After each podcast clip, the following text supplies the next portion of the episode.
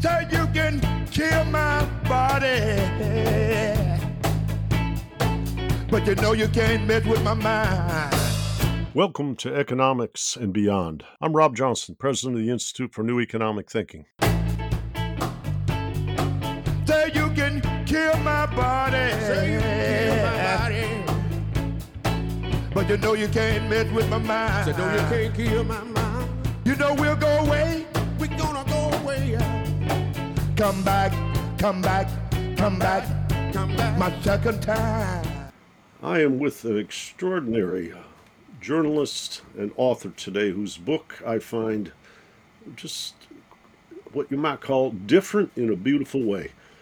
China Unbound, A New World Disorder by Joanna Chiu, who works as a journalist with the Toronto Star and has an awful lot of what you might call personal history related to China, residing in Canada, observing all over the world. And uh, I was really spellbound as I looked at this book. And given all of the fragileness in global political economy and geopolitics, I've tried to make, uh, how would I say, an effort to illuminate this, but it's sometimes hard to find a very bright light. But today I think we have one. Joanna, thanks for joining me. Oh, wow. Thank you so much, Rob.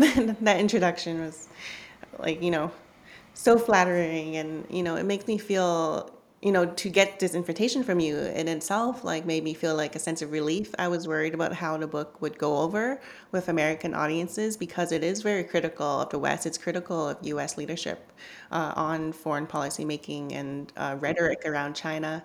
Um, and my book doesn't provide very simple answers. Um, it's you know, hard to sum up in talking points. So, you know, really honored and glad that you enjoyed the book. Well, what I would say is tough love is still love. And sometimes cowardice is not love. So I think you're bringing some very constructive things to the table.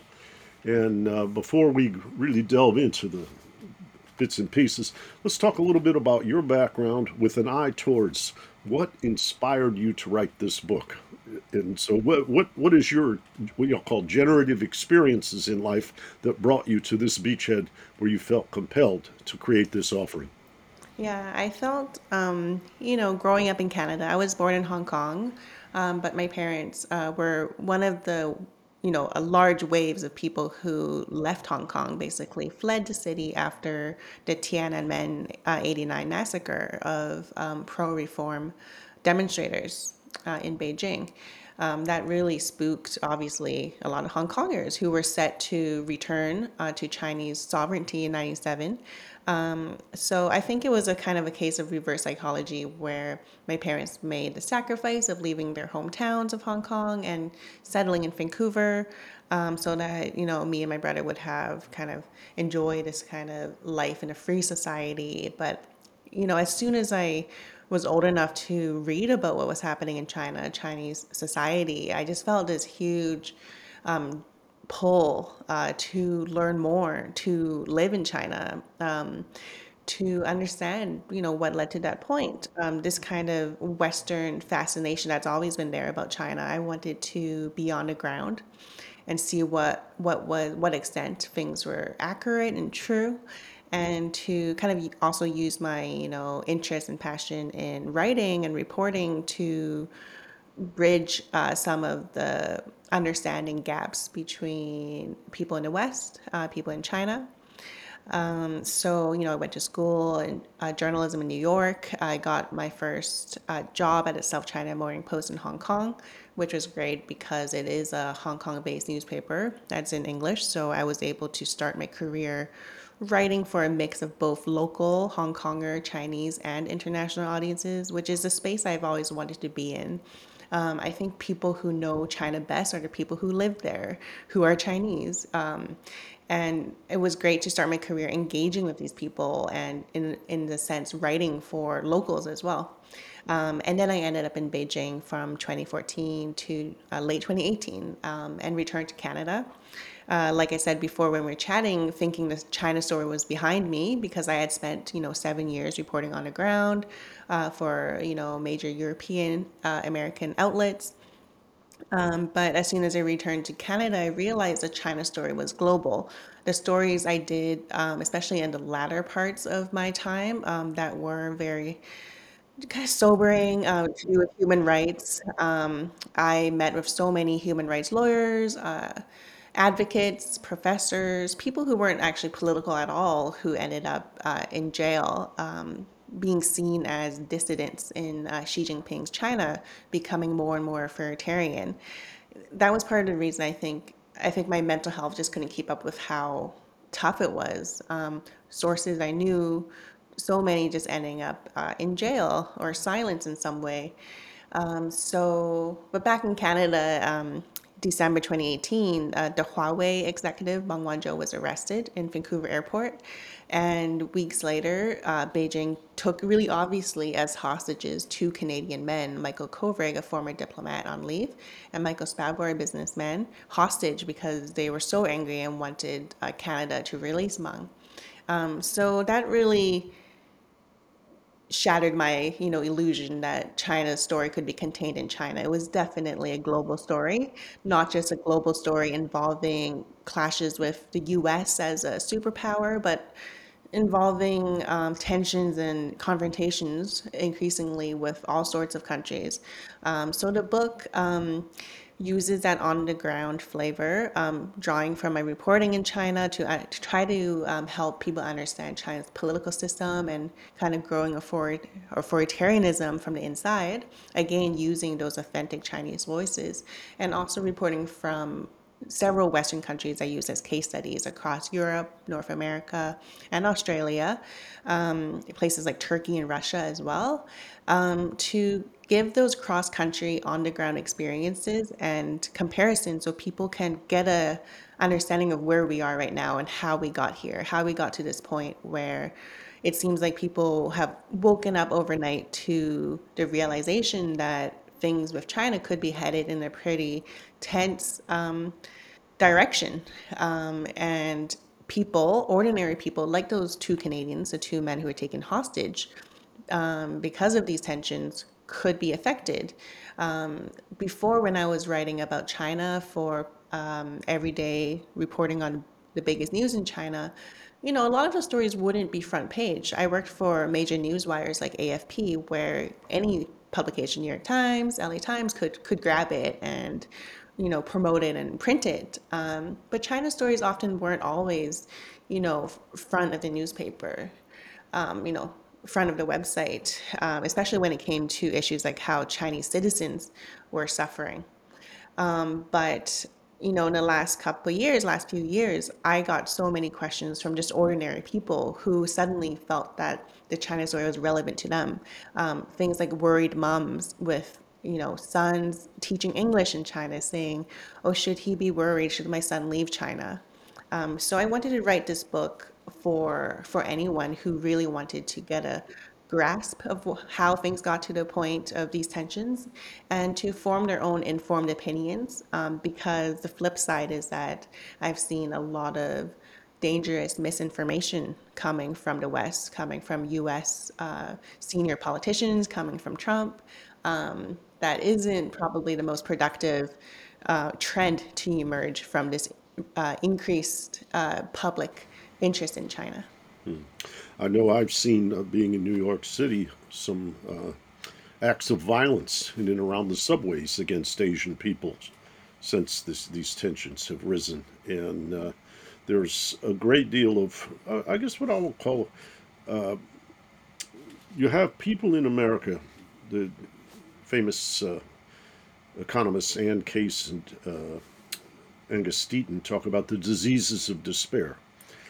And when Donald Trump came into town, ran for president, he kept talking about how the system was rigged. And a whole lot of people, particularly people who work with their hands more than in, in mental activity, uh, had been displaced. And they, in essence, didn't blame the American government for not making what I'll call transformation assistance with globalization and automation. They demonize the Chinese as though they were the cause. And Donald Trump fed that quite actively. And I saw a great deal of hostility. It reminded me of books I had read about the time, say, during World War II, where Asian people were put essentially in what I'll call country club prisons. And I don't mean they had golf courses, I mean they were just taken out of society for fear that they were spying. There's a, a paranoia, there's an anxiety. I mean, we experience a lot of the distress related to racism in this country between black and white, or black, white, Hispanic. But the Asian population really has come under pressure. I wonder if you know you're being in Canada and so forth after these two people were apprehended.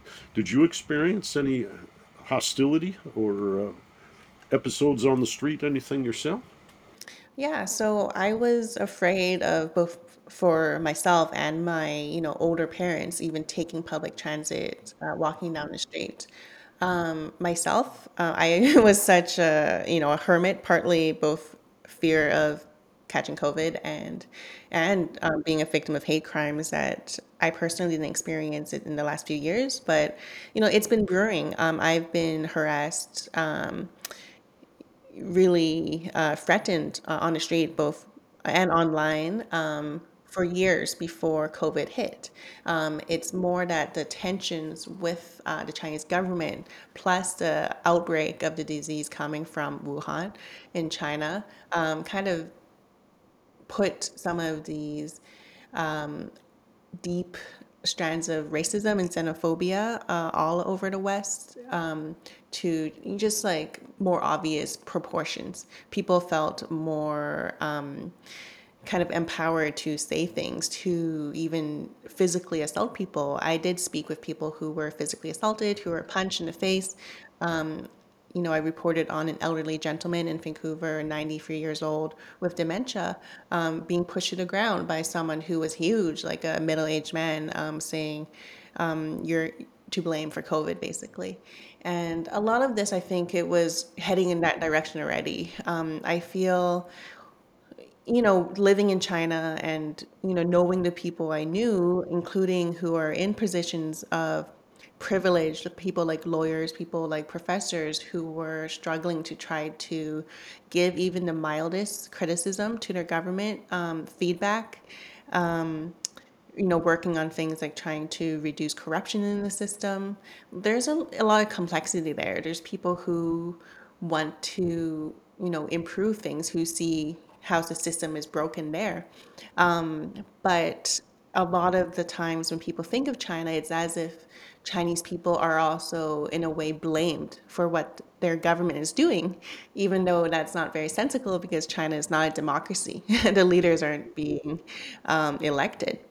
Um, in fact, people who do try to provide that feedback, try to work with the government to make some changes, people like feminists who are trying to work on things that are not political, trying to um, spread uh, uh, distribute stickers against sexual harassment on public transport. You know, they're the kind of people who have been arrested, who have been targeted, um, who are kind of forced to flee the country.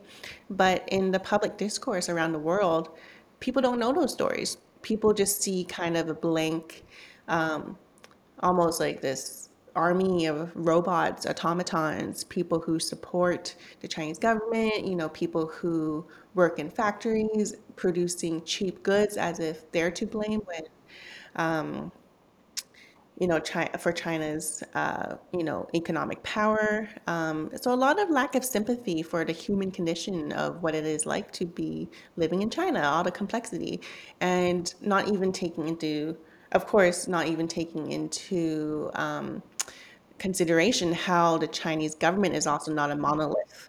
Uh, it's very clear that a lot of people in the government uh, that I know and have spoken with feel worried about speaking out and um, kind of standing out because uh, President Xi, since he came to power, um, has really, you know, taken so many political purges. It's a environment of just a lot of so much self censorship and fear in China right now. And that is made worse by the publics around the world uh, responding not with sympathy and curiosity about what is happening, but lashing out, um, really simplifying and equating uh, Chinese people with the Chinese government, the Chinese leadership. And it's not, you know, the average Joe and Jane, it's people like, you know, officials, uh, Trump, um, encouraging this. Um, I've kind of tracked how this plays out. Um, you know, it really kind of becomes more prominent bef- during election campaigns, um, both, and it's it hasn't gotten away uh, under Biden. Biden's administration also came in uh, trying to almost out hawk uh, Trump on China. Um, Biden has continued this really simplistic. Rhetoric of how America is fighting kind of this ideological battle uh, as a leader of democratic nations against authoritarian nations, um, you know, naming China. Um, it's this clash between uh, democracy and autocracy.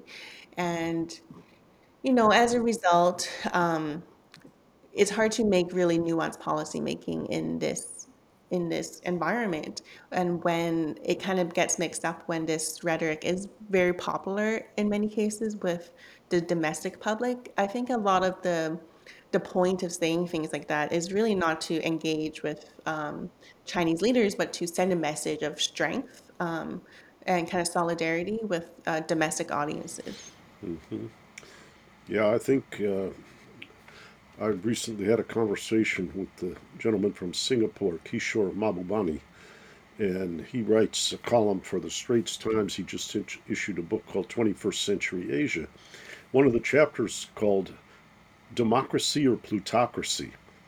And what he was talking about was what's the comparative model between the US and China, and what do other countries have the opportunity to you know, be inspired by or emulate? And he talked about the scale of prison uh, incarceration as a percentage of total population in the United States and other things that essentially and and I think this was the last phrase. I read your book last weekend but I think in your chapter on the United States you finished with the phrase you got to practice what you preach.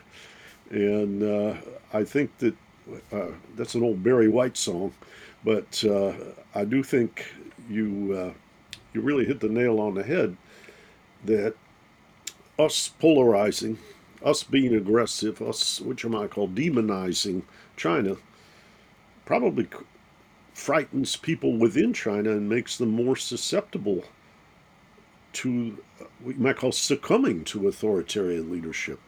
yeah so that's And, interesting and so I, I just see a, what you might call an unhealthy dynamic on both sides escalating. And I will be very, you know, how would I say, people will take sides or whatever who might watch or listen to this podcast. You were fiercely critical of both mm-hmm. the government in China and in the United States. This isn't mm-hmm. like you're involved in a team sport as a yeah propagandist. You're really trying to illuminate a very unhealthy dynamic and all of its feedback loops. And, and And I think that comes from being a t- Canadian and also being an immigrant to Canada, where I kind of occupy a space where honestly I'm not really patriotic to to any country.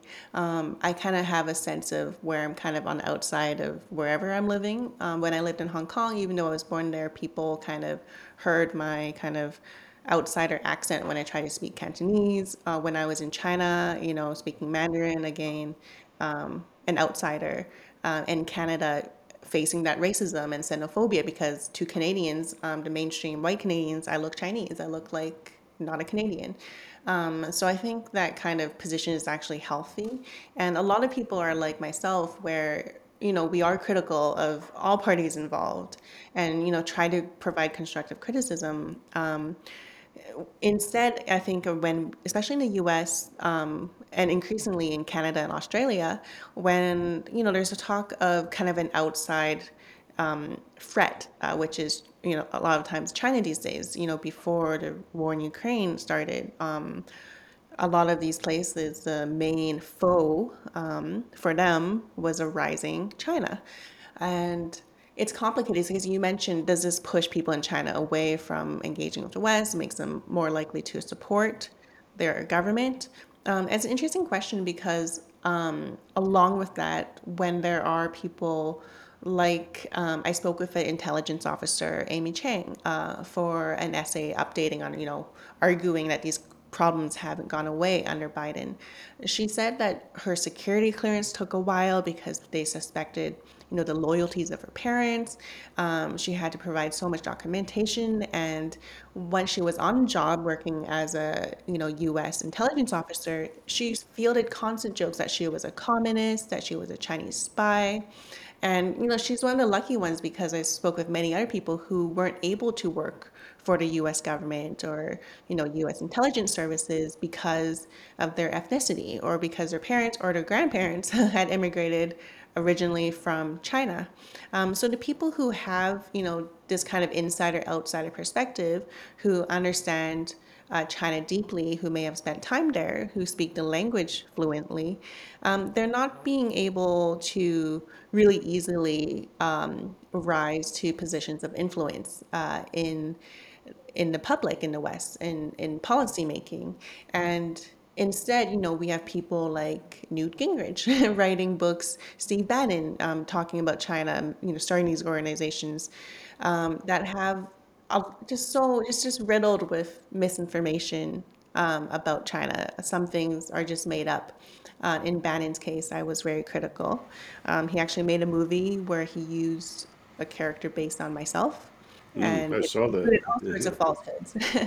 um, so I think it is so dysfunctional that in the West, where we do have the freedom of press, we have freedom of information, that we use these freedoms badly by not really elevating the people who understand China, instead shunning them, treating them with suspicion, and elevating often the people who have just really um, compelling, but in in many cases, false uh, statements on China um, to, you know, elevating them in public discourse. It is dysfunctional because I do, you know, I have checked in with friends in China, and it's not as if they're so easily swayed, like, uh, okay, uh, now I'm going to support.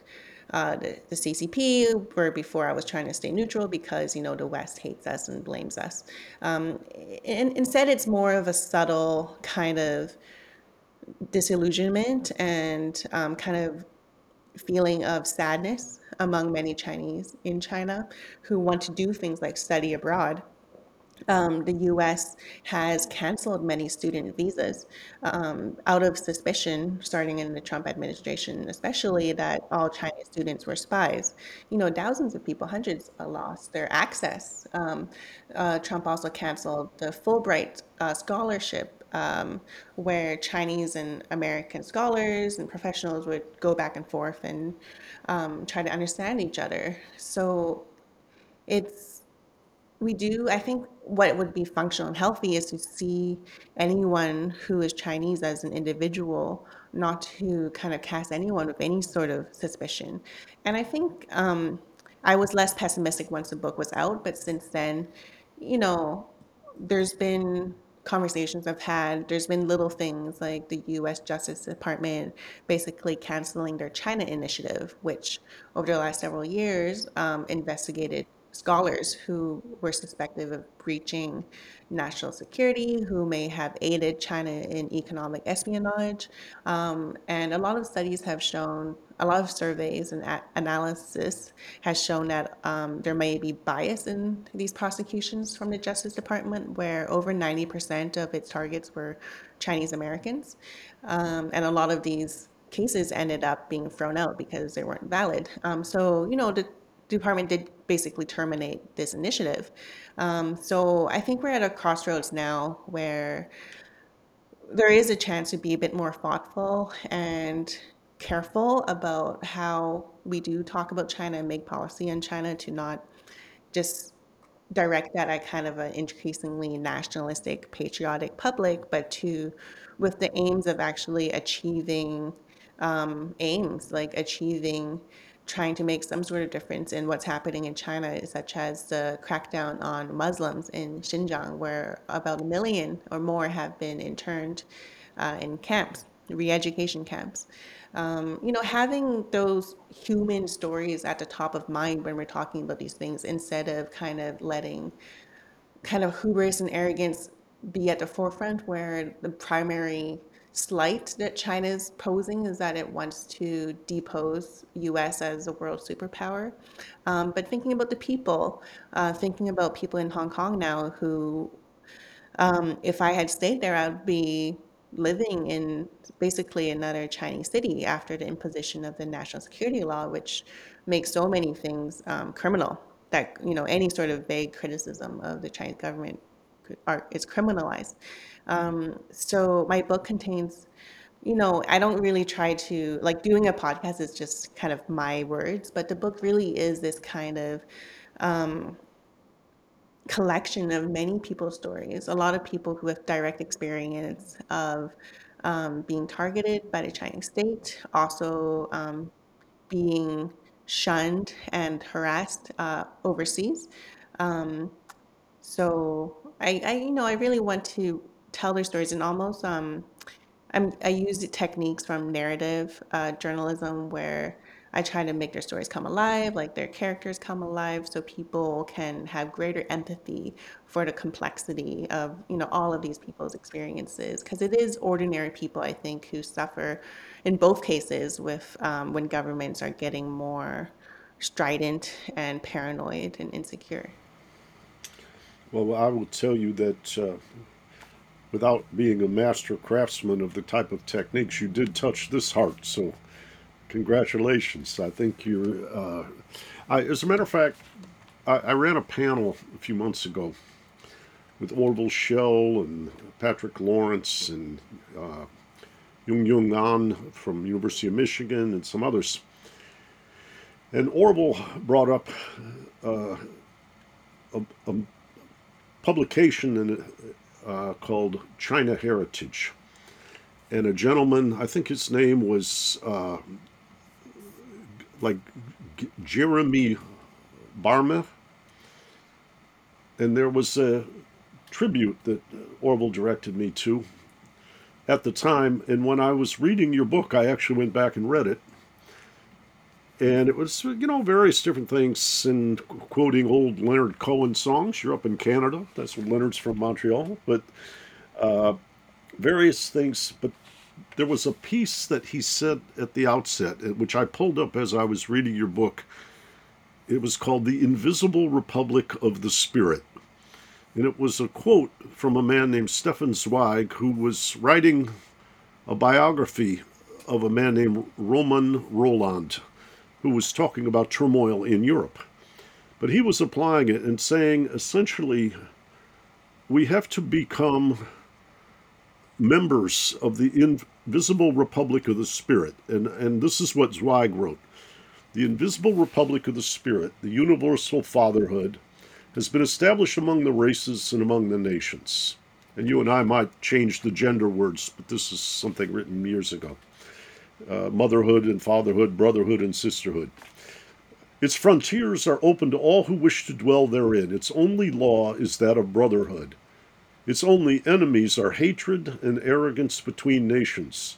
Whoever makes his home within this visible, invisible realm becomes a citizen of the world. He is the heir, not of one people, but of all people. Henceforth, he is an indweller in all tongues and in all countries, in the universal past and the universal future. When I read your book, I would have nominated you for being his vice chairman of the Invisible Republic of the Spirit. I think that it just fit exactly with the tone and the spirit that I was gleaning from those pages. Because what I noticed was from every vantage point, you were very critical of evil as it harmed humans, and you were very much an advocate for humans, whatever their nationality, whatever their birth origins, or what have you. And I think there's something how would I say, there's been a lot of ways in which people criticize globalization because they act like everybody can, with you know electronics and fast money or whatever, nanoseconds, escape the state, and then the state doesn't have the resources to protect people. But there may be a unity from breaking down nations that the invisible republic of the spirit can be a prelude to. And I and I do think. Uh, we're we're seeing some team activity. You're I thought your your uh, this is where I want to move toward here. Your discussion of Russia and China, where they have what looks like a surface formal collaboration between Xi Jinping and Vladimir Putin, but underneath, historically, from philosophical, which you might call underpinnings in history, and some conflict, it's not quite so uh, obvious that there is a deep cultural affiliation between the two countries. Yeah.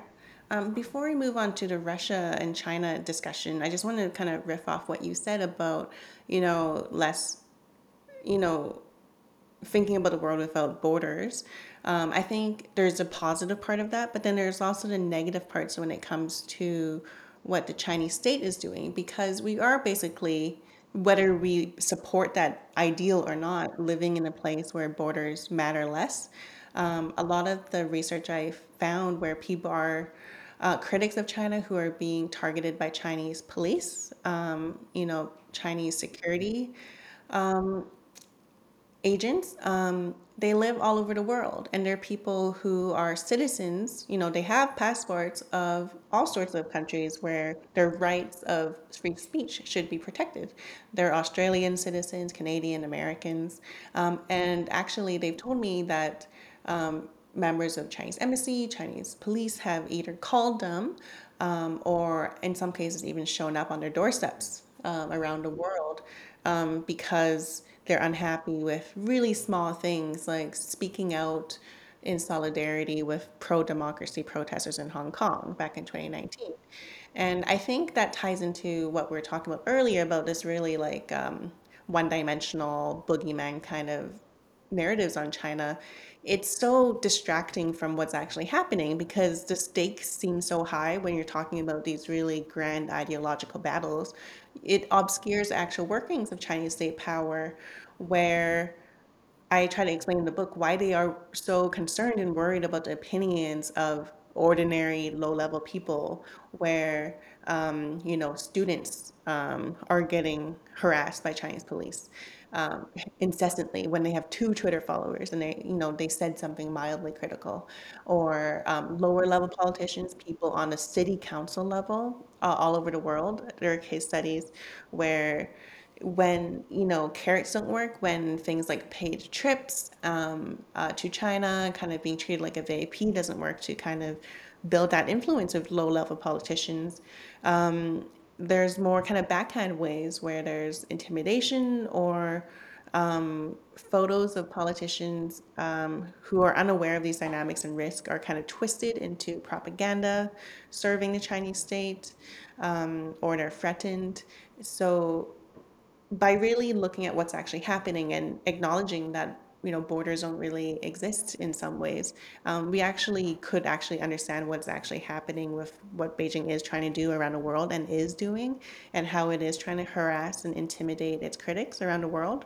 Um, I've spoken to many people who try to report what happened to them um, to local police um, in Canada, US, and there's no structure around the world for how to deal with this because people don't expect that targets could be so lowly, could be students, could be people who aren't in major positions of power. Um, so we're unprepared. So that's that's one of the dimensions where really lofty, dramatic rhetoric can actually obscure research and actions taken to understand what China's um, you know, their United Front Work Department, which I explain in the book, is trying to do. Um, and so, you know, nuance is not just because it's good, but it's because it's necessary because it's we want to know what's actually happening, not what sounds the most kind of like sexy and scary and exciting. Um, so, talking about Russia and China now, I found that really interesting. Um, the book is actually, in many ways, a collaboration between myself and local on the ground journalists, especially, especially in the case of the Russia chapter. I wasn't able to go to Russia as planned because of the pandemic. Um, I worked with two really excellent Russian journalists um, who went all over, you know, in the middle of winter last week, last year um, talking to Russian stakeholders on the ground, like Russian businessmen, Russians um, who live in these places where there's a lot of economic partnerships and you know uh, huge growth in tourism between Russia and China, uh, such as in Siberia um, where there's been things like protests against Chinese water bottling companies. On the ground, um, you know, unbeknownst to many people who worry about that friendship between Putin and Xi Jinping, you know, they say that they're almost like brothers. They share ice cream cones together. They're, in, you know, before the current tensions were seated side by side, like eating sandwiches, things like that, like almost um, wholesome, like this both of their states' depiction of their relationship. Um, it kind of belies the actual tensions, the historical tensions you mentioned, like the Sino Soviet split, uh, where because of diversions in how they wanted to apply um, the ideas of socialism, um, they were basically estranged, both countries. Um, Russia kind of seeing itself as they should be the big brother in the relationship, and China, you know, not not taking that. The dynamics are very complicated to this day and China's growing um, ambition on the world stage as a world leader. There, China's making kind of incursions into what Russia would consider its traditional sphere of influence in Central Asia, where China is, you know, promoting its Belt and Road project, investment project with many countries um, in Central Asia, um, kind of stopping short of uh, military partnerships, which would rankle Russia. Um, but there is, you know, speaking with Russian experts and people who understand what's happening there, there is a growing um, distrust, both on the local, on the ground level, like people like not happy with um, how partnership agreements with China are going in Russia, as well as on top levels where they worry that um, an increasingly powerful China, who is interested in the resources in Central Asia, um, will end up not being an ally. Um, there's there's never been any serious developments of a Russia-China military alliance um, that doesn't exist.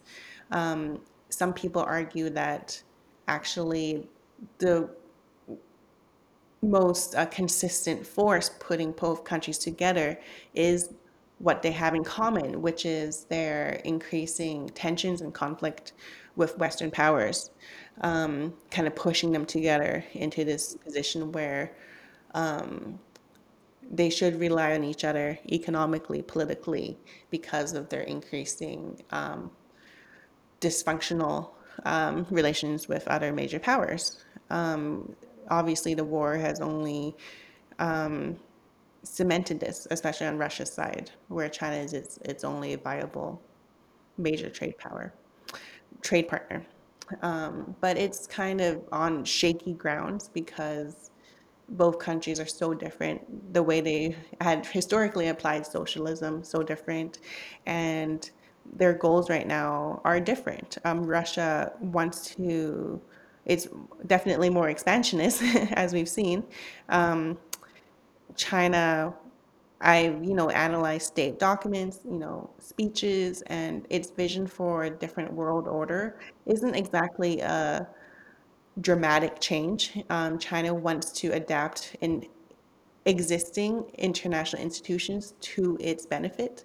Um, Xi Jinping has talked many times about how at the United Nations, um, countries with different um, governance styles, you know, he uses euphemisms, um, should be treated as equal. So regardless of your regime type, whether you have democracy or not, he wants these countries, you know, of course, China being not a democracy, to have, you know, equal weight and equal respect, and that if they basically crack down on the civil rights of their citizens, that shouldn't be a reason why they have less respect on the world stage.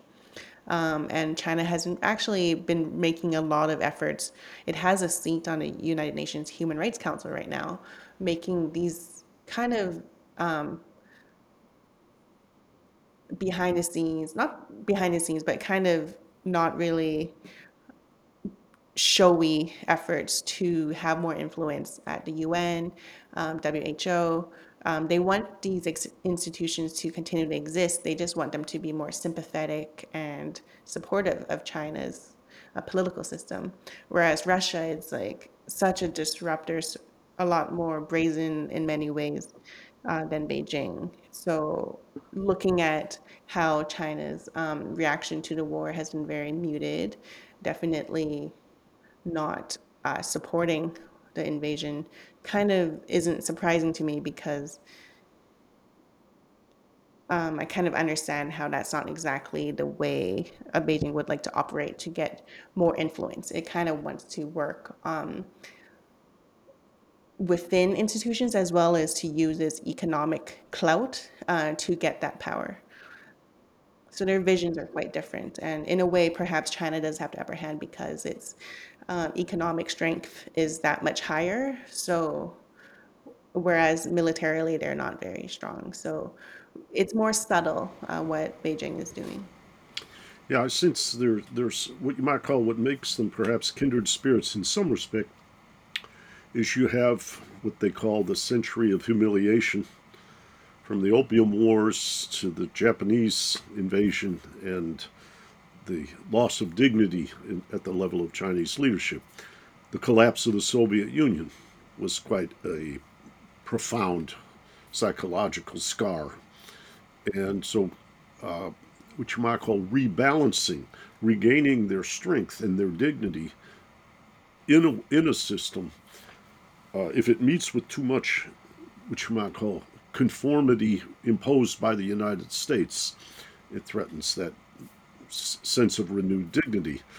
Uh, but I, I don't think they are kindred spirits across the spectrum. I think they have a, a similarity in one respect and a, a lot of differences. In, and as you mentioned, just differences in the strategy of building the economy.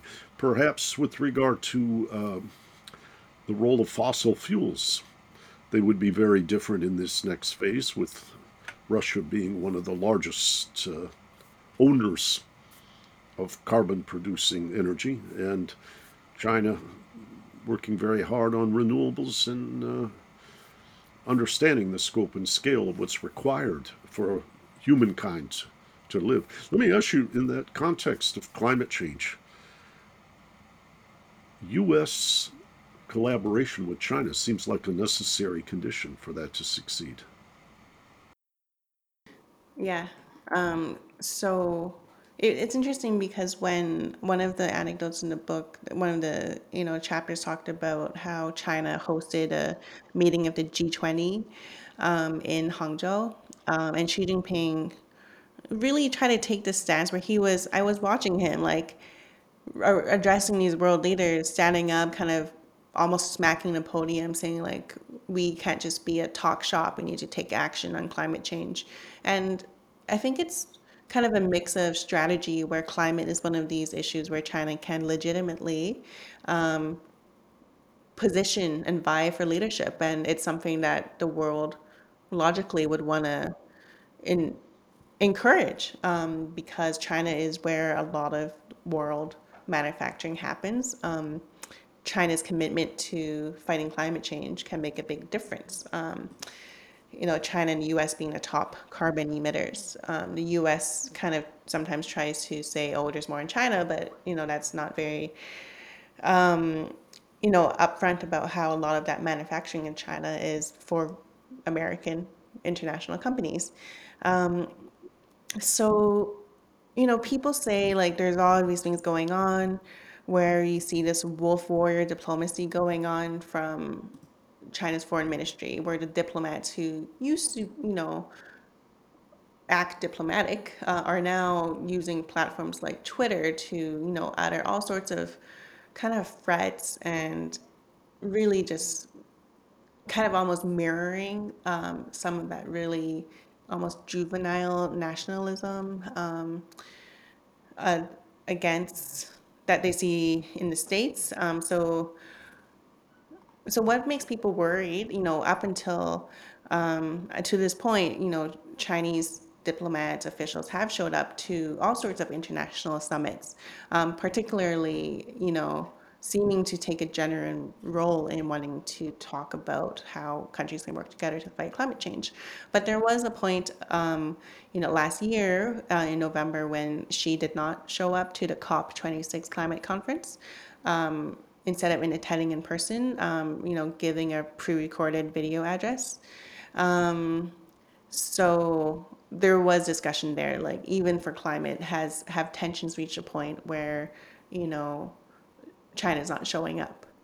Um, that is a, you know, one of the reasons why the idea that the US and others could kind of fight China by isolating it is just not really realistic. Um, you know, for something so existential like um, trying to prevent uh, the worsening of the climate crisis, there has to be uh, cooperation uh, internationally with China.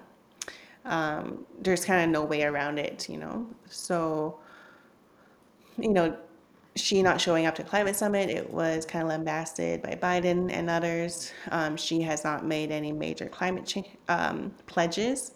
So that's something to continue to monitor whether the growing tensions uh, around China and other countries will continue to end up possibly affecting its um, pretty relatively friendly um, discussion so far on some issues uh, like climate. Um, part one of the themes of my book is that I've noticed that a lot of countries felt that they could have kind of more kind of tricky relations with China on one some tracks, such as discussions on human rights, um, foreign interference, um, but then continue to have kind of friendly relations on other tracks, like on economics, on trade, on climate. Um, Canada found that when, at the height of anger about what happened with Huawei, Meng Wanzhou's arrest, you know, that stalled. Like China um, put tariffs on Canadian goods like pork and canola. That kind of separate tracks um, thinking um, kind of ended up, you know, cracking. Um, so that was a shock to many people. So we'll have to see how. What What do you think as an economist? Like, can economic relations be and conversations on things that aren't political, like climate change, on the most part, be shielded from these increasing political tensions? I guess I would say if the political tensions weren't there, it would be easier. But I think perhaps knowing that the end game could be the extermination of humankind creates a compelling uh, force in the other direction. But let's let's take an area that's not considered, uh, which you might call fatal. The development of Africa. We can see China putting a lot of energy into building roads and engaging their Americans being quite concerned. Technological platforms. Uh, well, I guess to start with, the African continent by, by the uh, projections of the International Office of Migration, will house 5 billion people by 2075. With climate change and being an equatorial region, subsistence farming will not be as available. You have 5 billion people. The world, as I'm sure you're sensitive to, has been quite difficult about what you might call um, digesting large scale migration. East Asian development model manufacturing, learning by doing, a little bit of tariffs, and then export is harder to do with global supply chains and automation. So people are very concerned about an African development strategy that coheres but the Chinese appear to be what you might call reaching out to build platforms and build structures, ports, highways, uh, various facilities that contribute to that. It's a, it reminds me a little bit of your chapter on Greece, where with the resources they come and uh, you'll collaborate because they're contributing to a better life. INET did a conference in 2018 at uh, Beijing University with Justin Lin, and uh, many African leading economists and thinkers from Ethiopia, from all from many many different places, attended enthusiastically. They were very curious. So I, I guess I'm asking because people from India, people from the United States, and some people from Europe seem very skeptical. How do you see what's happening with China and Africa? What what some would say cynically is it's just an attempt to grab natural resources. Mm-hmm. Yeah. So the Belt and Road is a major focus in my book because, like I mentioned, China has a lot of, you know, tools at its disposal to increase its international influence that aren't militaristic. Uh, they have, you know, their, you know, relatively strong economy. They have um, the funds to invest all over the world. And it's, I think what's missed is that a lot of this funding for investment and trade infrastructure is isn't just kind of like a play for influence. It's not we will help build roads and um, ports, and in exchange we get support at the UN. We get um, people uh, like Greece, after um, China's uh, state-owned company did take over its major port in Athens, uh, Greece did um, use its votes in the UN to stand with Beijing 2016 and 2017, um, you know, vetoing high-profile criticisms of human rights in China. Um, but it's not the um, you know, the story that China's doing this primarily and completely just for this kind of um, political support and influence. Uh, China's uh, state owned industries are struggling because they're so huge and so inefficient. Um, they need more markets, they need more projects uh, for them to work on. Um, and China needs to have, you know, robust trade routes. It wants to open up trade um, all around the world, especially with tensions with major Western powers. It wants to increase it and improve the trade infrastructure of smaller, you know, more economically weaker countries because then they can trade with China um, or China's shipping companies have that security of having those trade routes open, um, like in the Mediterranean. Um, so it's not just um, they're doing this to just for purely for um, political power.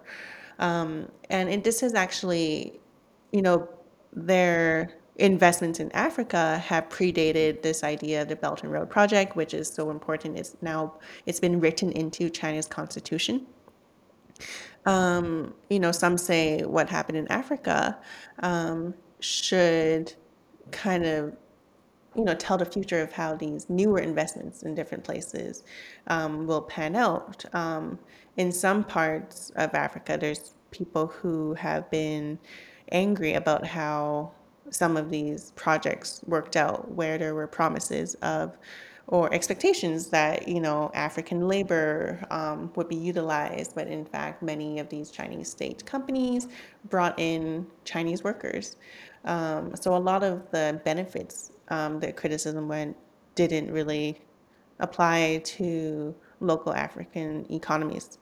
Um, more criticisms is that in exchange for building, um, improving an airport or highway that will disintegrate and you know need repairs, and um, in the future, um, China getting in exchange access to natural resources, like things like um, rare minerals, um, farmland. You know, those are finite resources in Africa that they're giving up.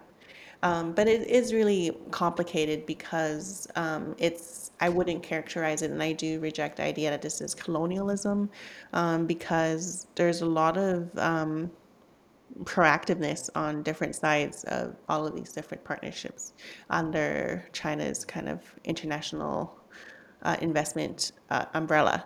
Um, it's more, I think, in many cases, including with the idea of foreign interference, where China's, uh, you know, police forces are uh, intimi- intimidating local people or trying to co-opt local politicians in our world. A lot of the missing puzzle piece is what you can do to be smarter about this um, is to have that understanding of other countries' experiences, um, what um, China's motivations are, how it benefits from different deals, um, so that you're going into these negotiations um, with more information, rather than you know in my research, um, places that have kind of are in a position where they're more desperate, where they may have been burned by some of the austerity measures that the EU, um, you know, World Bank might impose for in exchange for loans, um, like in Greece, Greece's case, where they turn to China and you know local media and politicians um, kind of put China China on the platform where they're almost a savior.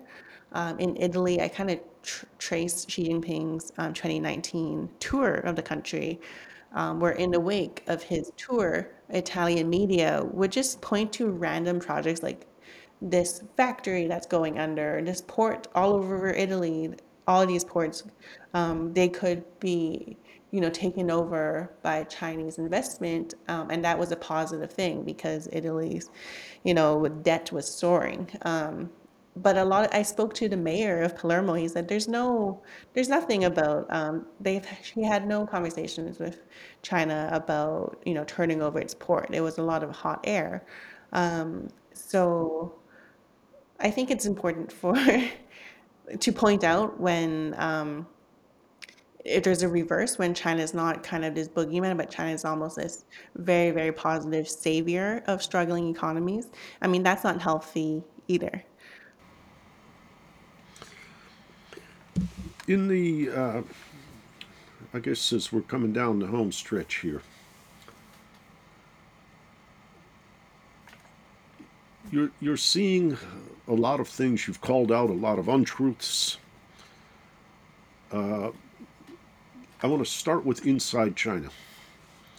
A lot of people show you statistics of significant improvement.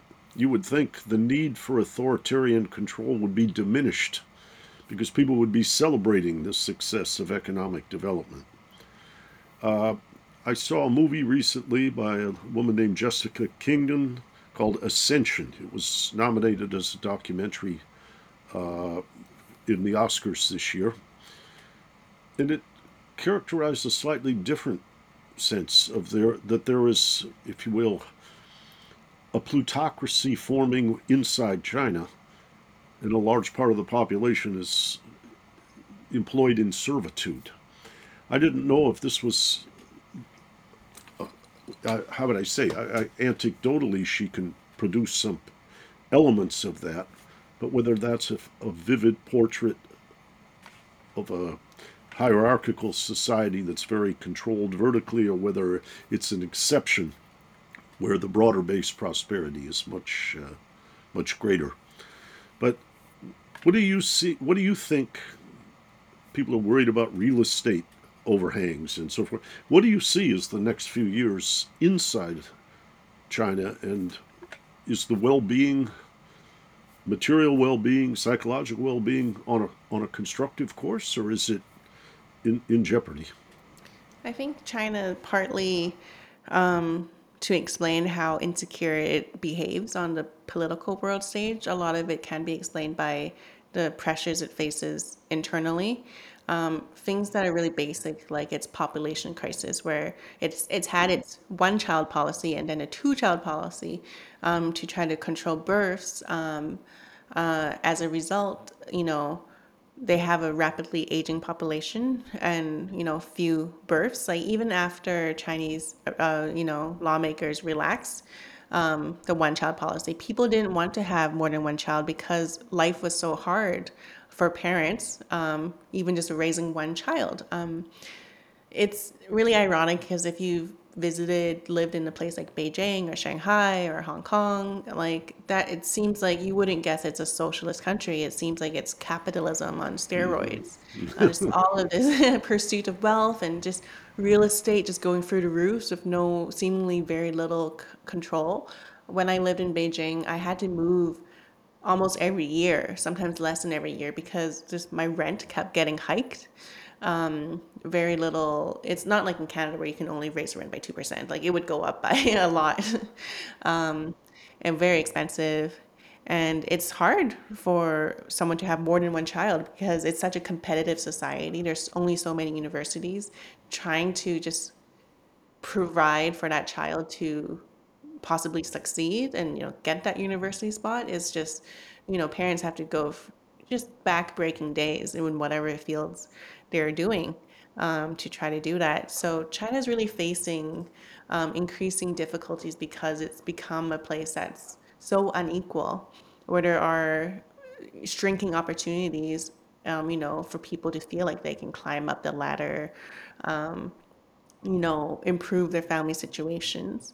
Um, so, an idea like you referred to was that, you know, in exchange for economic prosperity and stability, um, the Chinese people generally support the status quo. Where, well, there's, you know, there's still, you know, throughout the year, dozens of labor protests all over China, factory workers, disgruntled um, workers, um, people looking for their pensions that happen that don't, don't really get a lot of media coverage. So there's these tensions kind of shaking Chinese society. And I think things like basic mental health have gotten a lot worse under the COVID zero uh, policies of China, where they're basically their borders have been closed pretty um, strictly. Um, that, of course, has impacted businesses that rely on kind of international exchanges. Uh, a lot of um, world uh, multinational companies have left China or their employees have left. Um, so it's kind of in a place where I think these COVID has only exacerbated some of the internal um, tensions and pressures um, and made people all the more starting to be more and more critical of how you know their government has been handling things. So unfortunately, anytime there's kind of pushback, um, you know, Xi Jinping, China's current leadership, instead of kind of having that space for more public feedback um, and you know government response, there's been more crackdowns. There's been new laws. Um, more people arrested, more journalists arrested. Like I have friends like uh, Sophia Huang, a journalist um, in southern China, who was on her way to study in the UK. Um, someone who was, you know, I guess her crime was to be quite supportive of women um, who were suffered from sexual harassment. You know, she's been arrested since September. So I think it's not a very kind of positive trajectory where there's more and more reason for some internal um, dissatisfaction. Um, but again, there's increasing uh, kind of crackdowns as, as a result. Um, definitely, COVID has added to those tensions. Um, on the most part, I think it is a, a place where a lot of people aren't really daring to speak up. So it's hard to get a sense of um, people's how far they might be willing to go to kind of express their dissatisfaction. Um, I think for the most part, people who are pr- pragmatic, even people who have been outspoken in the past as activists or intellectuals, they're kind of staying quiet. They're electing to stay quiet, but it's unsure if there could be some sort of breaking point where some of these kind of voices that have fallen silent um, might be more active again. Um, it's, you know, I think the near term future, I find like there's just a lot of nervousness. There's nervousness from within China but what will happen, also um, China's relation with other countries, whether it will, you know, be increasingly aggressive towards its claims on Taiwan and South China Sea. Uh, right now, it's like a time of tensions and uncertainty and, and worry that some sort of sparking incident will make things worse, might lead to war, might lead to, you know, some sort of tragedy that people don't want to see. Um, so, but you know, to end on a more positive note, when all of the younger people I've met in China, they're so, on the most part, so not ideologically driven. They don't have those kind of historical traumas that I think the current crop of Chinese leaders have experienced, such as during the Cultural Revolution, you know, work, you know, anger at the West for the century of humiliation by col- colonial powers. You know, young people today they don't have that kind of trauma, I think. Um, I try to provide that historical snapshot of what China was like in the 60s and 70s um, because I think it does inform just this overreactions that we see from the Chinese state. But young people, they haven't had those direct experiences of feeling so aggrieved and so worried about any kind of turmoil or, you know, um, disagreement in their own society. So I think eventually um, they will be China's next leaders. So I do feel optimistic in perhaps like the the 20 year mark into the future, but people worry about what might happen until then. Last thought for today. If I called you tomorrow and we had an invitation to visit the White House, what five things would you tell President Biden he should do to make the world a better place in light of your writing and the tensions that we see in the world now? Yeah. Um, I think, you know, I have had the opportunity to, you know, provide feedback to different government bodies since the book was out.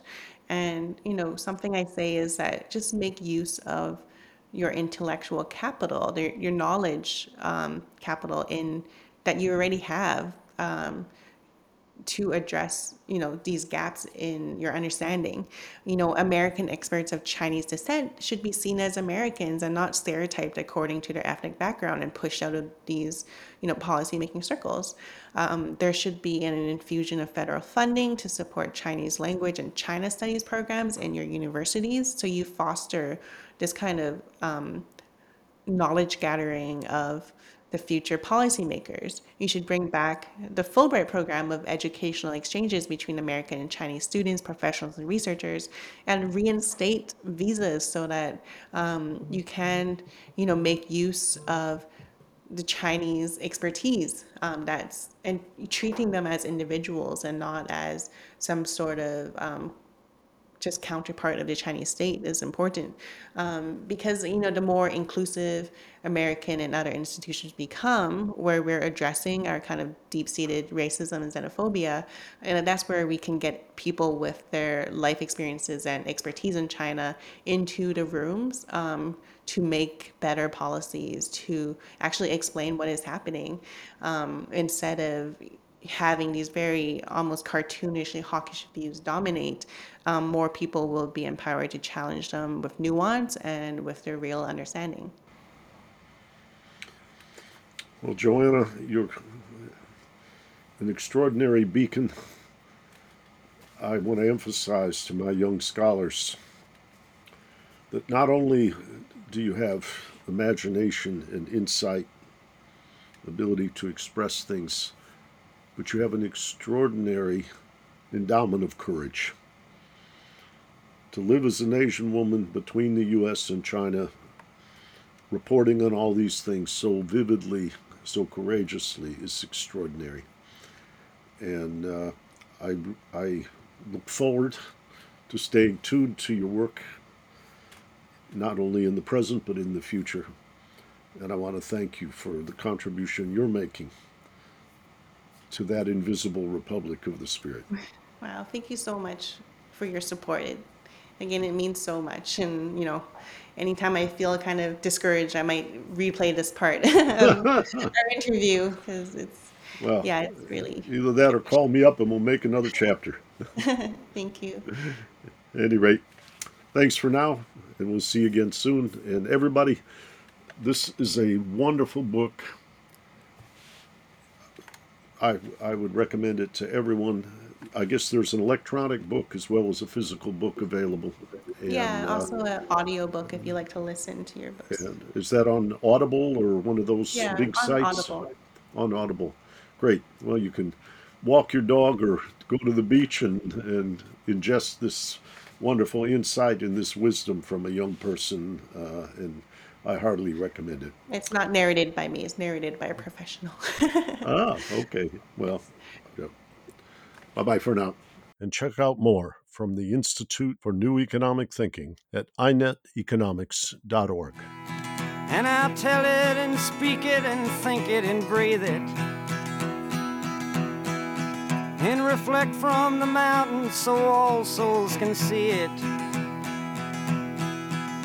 And I'll stand on the ocean until I start sinking.